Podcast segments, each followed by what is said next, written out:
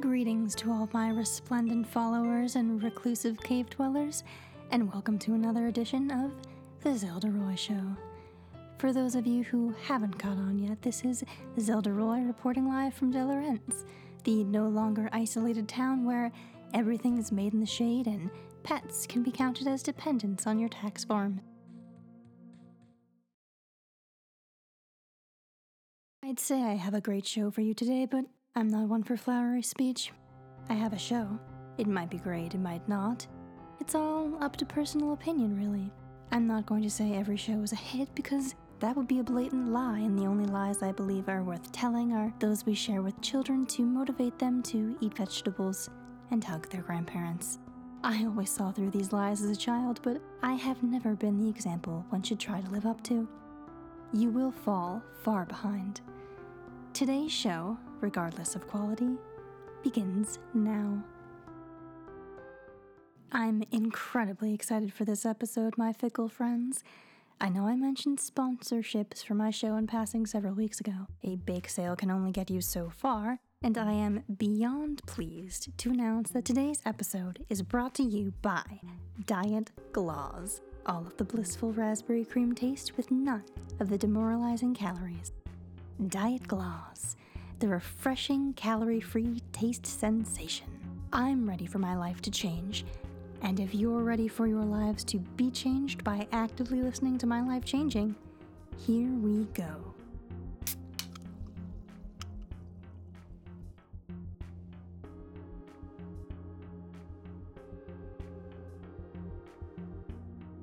There's. There's no way that this is really happening to me. This is. This is. This cannot be happening. There is absolutely no way that the one thing I've always been able to rely on, aside from Tony Danza's dazzling smile, has been utterly ruined. Diet Claws tastes like. There are so many ways to describe the taste of Diet Claws pounding through my head right now, but none of them can be said on the air. Tastes like old people's sweat, mixed with the broken dreams of injured college quarterbacks, and smells like it was stored for weeks in a dirty boot. It tastes like the air in the basement men's bathroom in your college dorm, you know, the one that smelled like vanilla shower gel and Old Spice because the jocks tried to cover up the smell of sweat and beer, or like chocolate milk mixed with Mountain Dew or grass soaked in generic seawater scented shampoo, or uncooked ramen smothered with mustard, anchovies, and that little packet of chicken flavoring I don't usually use but occasionally put on popcorn. Diet Claws makes my stomach feel as if it's full of battery acid and sawdust and not the good kind. It tastes like everything I ever wanted is slipping out of my fingers, and the only thing I can do is watch it fall into this endless abyss from which it will never return. And how am I supposed to recover from something like this? I feel like. I feel like everything I ever knew is a lie. My childhood memories, my love of watercolors, landscapes, and pointillism are they. Are they even real? I'm sorry, I can't.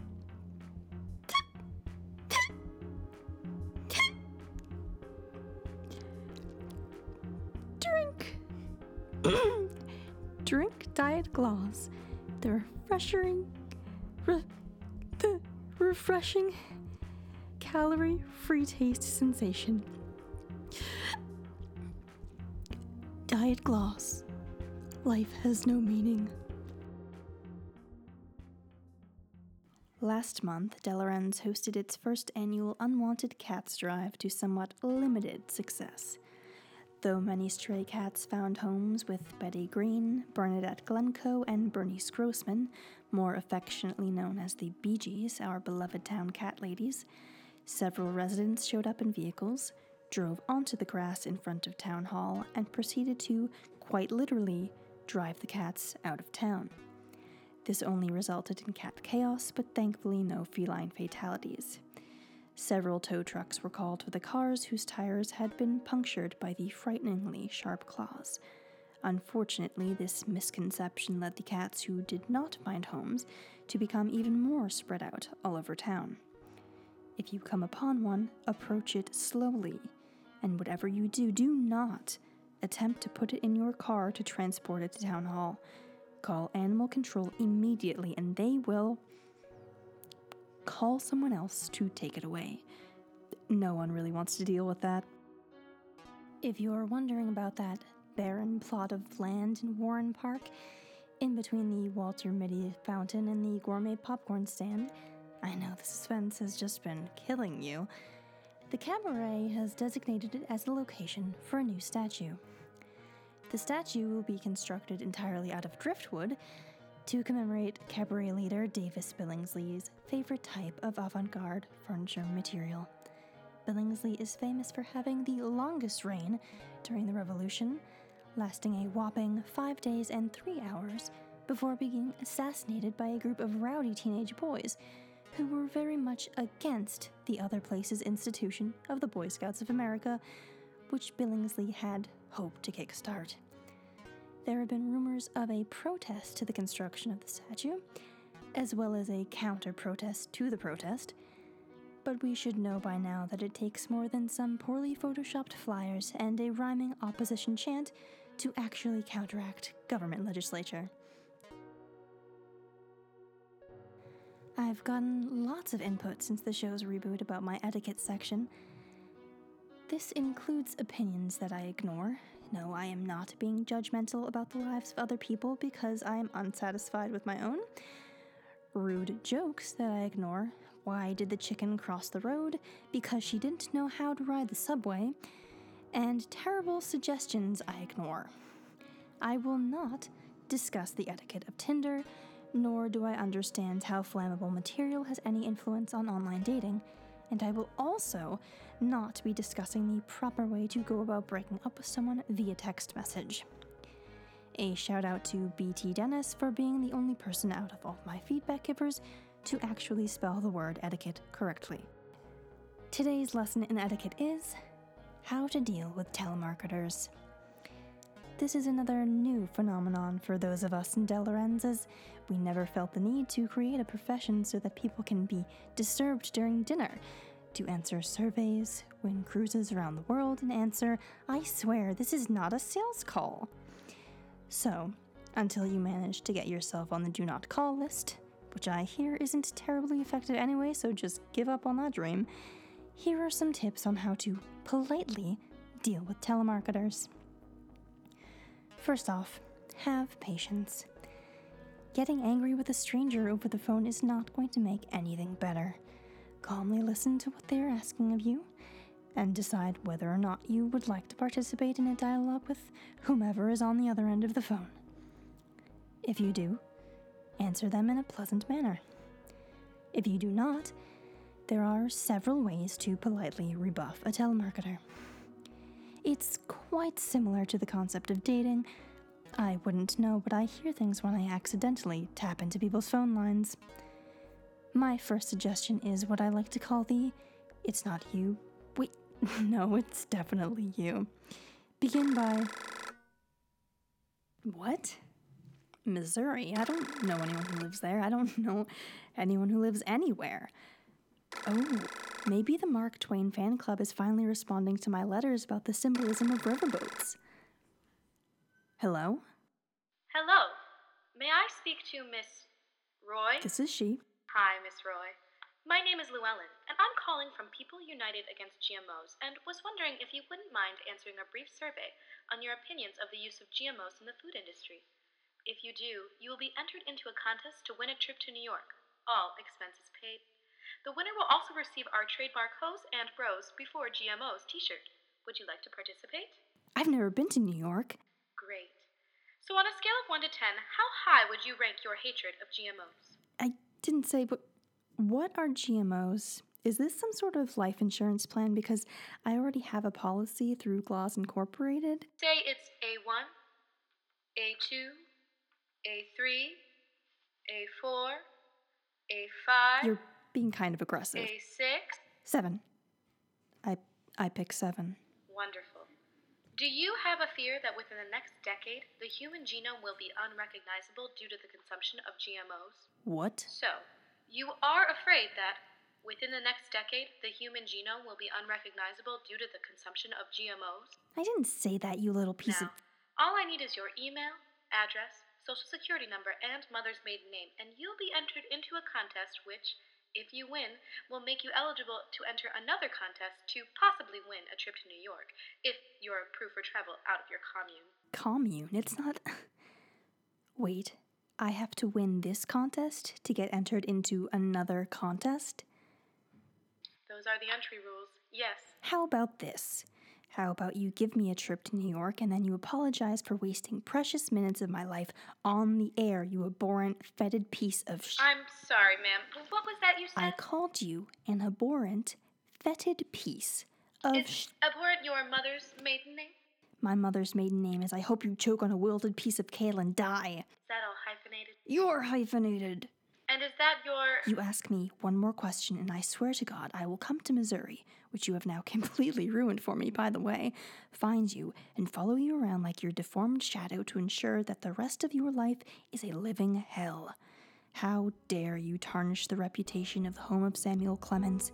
You are a disgrace to the state of Missouri and to the literary contributions of a bona fide genius.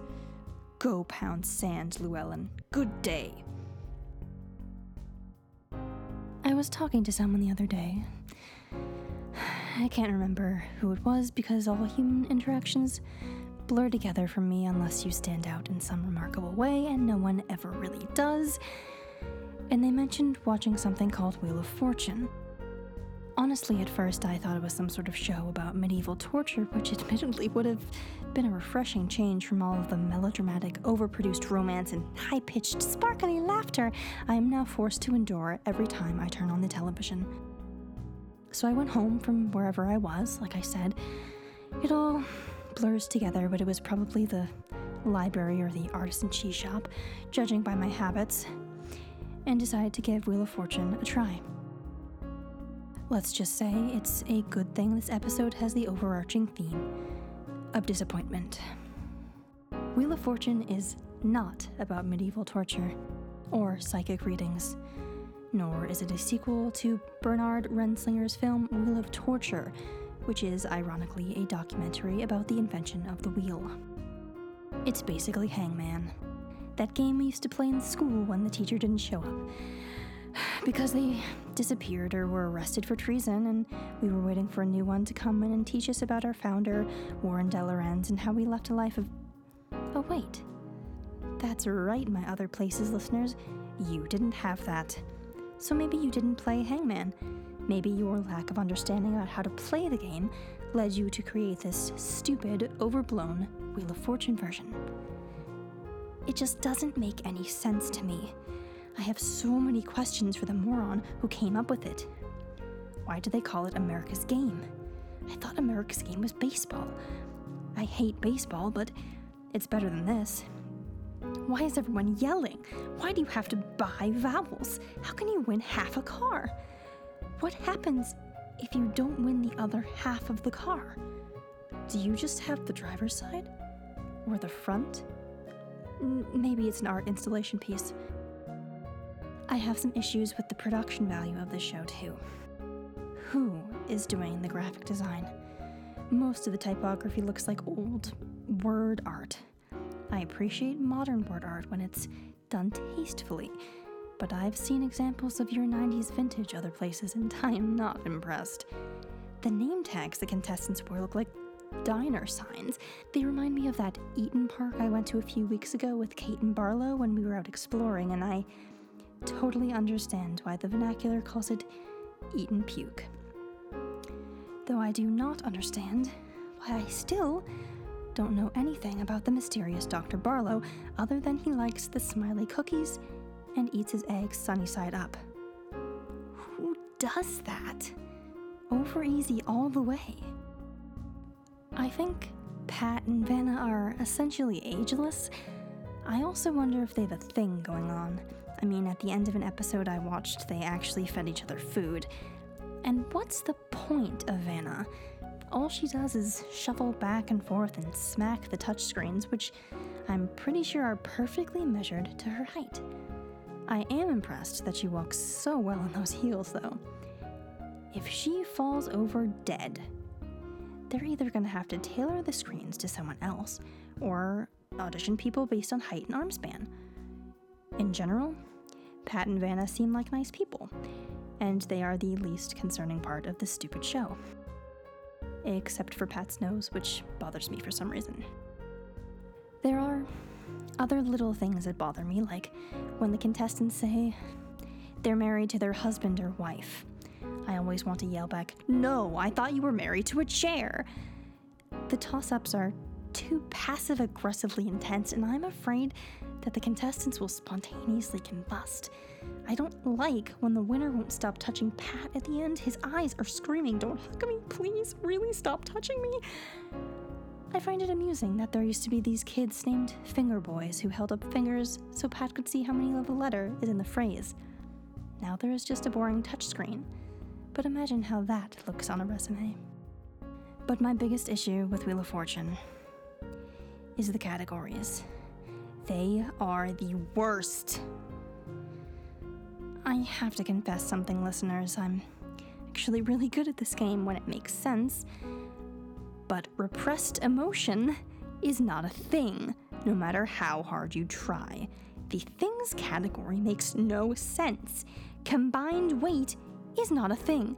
When is that a thing? When has that ever been a thing? And the categories are so repetitive, it's like phrase, thing, things, quote, phrase. And then they pull out some random category like extinct animals of the Serengeti or types of plant fungus, and I lose all the little respect I had for this show. There just aren't any redeeming qualities to Wheel of Fortune, and I think it's because the producers just decided that they didn't care about the development process. The premise is ridiculous, but it's the horrifying graphic design, over enthusiastic contestants, and senseless categories that just ruin it. There is no excuse for creating a flashy version of a classroom game. Call me when someone invents a television game show version of Heads Up 7 Up. Oh, and it should involve everyone wearing the same shoes so no one can cheat. By now, I think it's fairly clear that those of us who hail from the esteemed city of Delorenz are somewhat behind in terms of customs and social practices.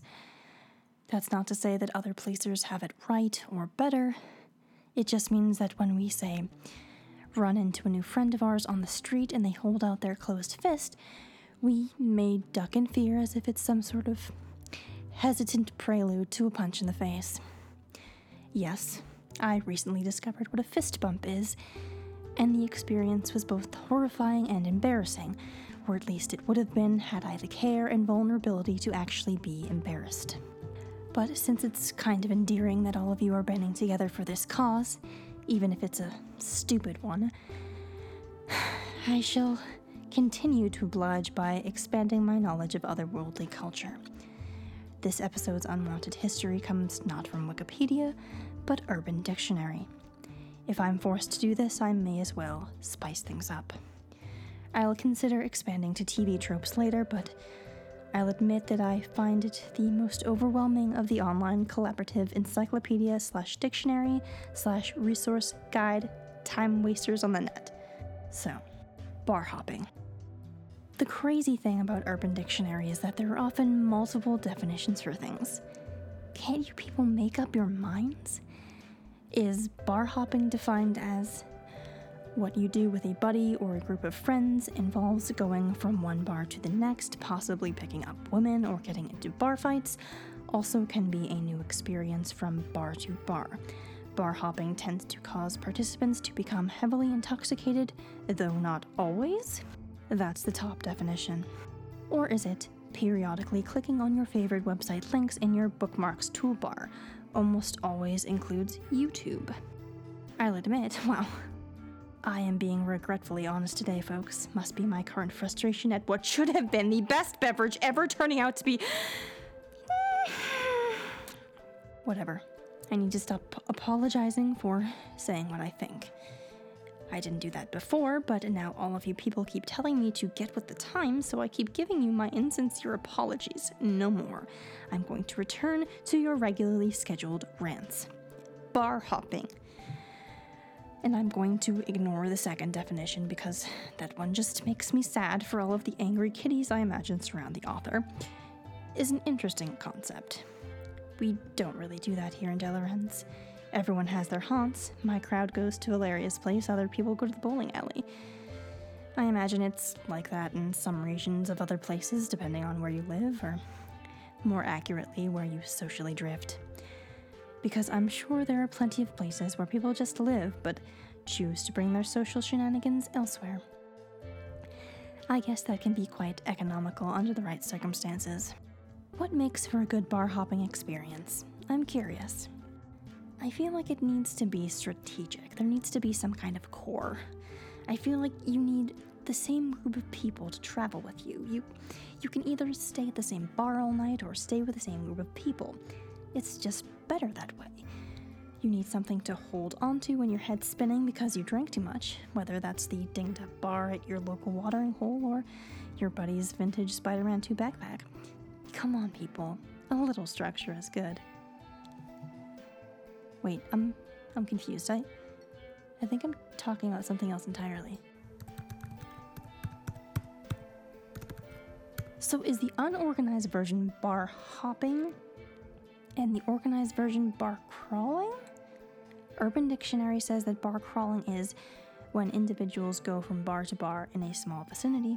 Usually they drink so much at the first few bars that by the time they get to the last one, they're crawling from drunkenness, or even better, a bar crawl is an event planned by an organization or group of friends where people move from bar to bar at pre designated times. The bar crawlers are often identified by a common t shirt, which often has the bar names and times in case crawlers forget.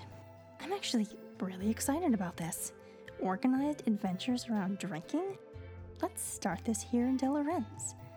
I don't know where we'll get the t shirts or where we'll go, but I think we should do this.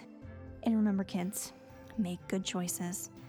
Pick strategically getting trashed with the same group of people over aimlessly wandering to drunken pits of despair. I've now reached my quota of sincerity and educational content, and I'd like to remind you that they are completely separate concepts and will rarely collaborate for the greater good. Our first listener contribution for today comes from Christopher Walking on Sunshine. Zelda, quick question for you. Would you rather eat a pound of Parmesan cheese in one sitting, or be forced to smell like Parmesan cheese for a week? Okay, Christopher Walking on Sunshine. Wait, are are you related to Christopher Walken on Broken Glass? I didn't realize Christopher Walken was such a popular actor, but perhaps I've not yet watched his more crucial works. I can't say I was terribly impressed by his performance in Kangaroo Jack, but I digress. I'm not sure why you would want me to choose between two terrible fates, but I can only assume that out in other places, from which you most certainly come due to your lack of finesse, there are limited opportunities for self entertainment. I feel sorry for you. Enough, anyway, to answer your bizarre question. I believe I would much rather eat a pound of Parmesan cheese in one sitting. After all, there are no rules to state that I cannot also eat a pound of crackers along with it. I'd rather not be forced to smell like anything other than success and orange blossoms for an entire week, even if Parmesan is considered to be the king of all cheeses. I hope that satisfies your curiosity. It was a busy weekend here in Delorenz, and if you missed out, I don't feel sorry for you because more likely than not it was your own fault. For those of you who don't stay up to date with our social calendar, shame on you because we throw the best alternatively themed tea parties. This past Friday was both our rescheduled Feast of All Thomases, as well as the kickoff for our inspirational and or uplifting film festival. The feast, though steeped in controversy and anger due to its forced rescheduling, was a hit as always. Gerard Jones came home with his fourth consecutive Dress That Thomas championship, Clearly, no one understands period clothing better than Mr. Jones. And Sally Worth won the baking contest with her Thomas's English Muffin pizzas. I am also pleased to announce that only seven blue doors were defaced with vulgarities such as loser, weasel, and popinjay. To be more specific, all of the blue front doors in Delorenz were graffitied. only seven front doors in Delorenz were actually painted blue. Perhaps next year they'll follow my advice and choose a color that does not induce rage in the hearts of those with strong feelings, good or bad, about Thomas the Tank Engine. The feast, though steeped in controversy and anger due to its forced rescheduling, was a hit, as always. Gerard Jones came home with his fourth consecutive Dress That Thomas championship. Clearly, no one understands period clothing better than Mr. Jones, and Sally Worth won the baking contest with her Thomas's English muffin pizzas. I'm also pleased to announce that only seven blue front doors were defaced with vulgarities such as loser, weasel, and popinjay. To be more specific, all of the blue front doors in Delorenz were graffitied. Only seven front doors in Delorenz were actually painted blue. Perhaps next year they'll follow my advice and choose a color that does not induce rage in the hearts of those with strong feelings, good or bad, about Thomas the Tank Engine.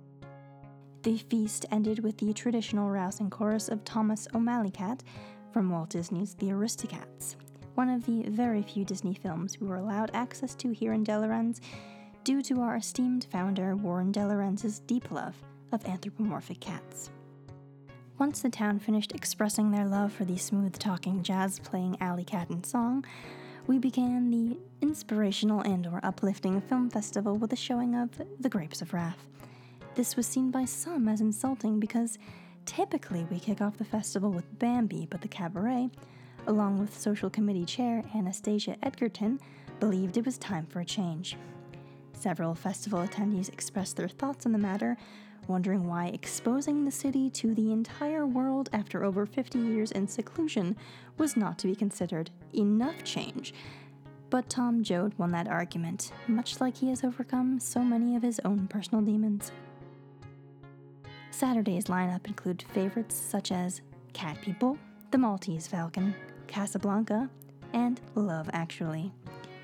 Among Sunday's blockbusters were Yankee Doodle Dandy, Dumbo, The Pacifier, and The Curse of the Cat People, the sequel to Saturday's Cat People, so I really hope you were there Saturday so you weren't too confused. Anyway, it was a huge success, as if I expected anything otherwise, and the sheriff only had to be called twice for disturbances, which, if you really think about it, is impressive given our track record with public violence. If you attended the festival, I'm sure you left feeling fulfilled, uplifted, and inspired. If you did not, enjoy living in the darkness with your unattainable dreams and a severe lack of animated animals. That's all I have for you today, my adulpated admirers. I can't find it within myself to apologize if you're not completely satisfied with the content. As I was so rudely reminded earlier, life is full of disappointments, and it's best if you just plan for the worst and always carry with you an extra pair of socks. Join me next time when I might discuss the merits of birdwatching. Or I might just sit in silence for 20 glorious minutes. Either way, it'll be more exciting than what's going on in your brain. See you later, alligators. This is Zelda Roy signing off. The Zelda Roy Show is written and produced by Rosemary Booker and Claire Kidden, who have never met a robot mime they didn't like. For future reference. The voice of Zelda is Claire Kitten. The voice of the telemarketer was Bridget Dennis. Music by Rosemary Booker. Check us out at zeldaroy.tumblr.com. Thanks for listening.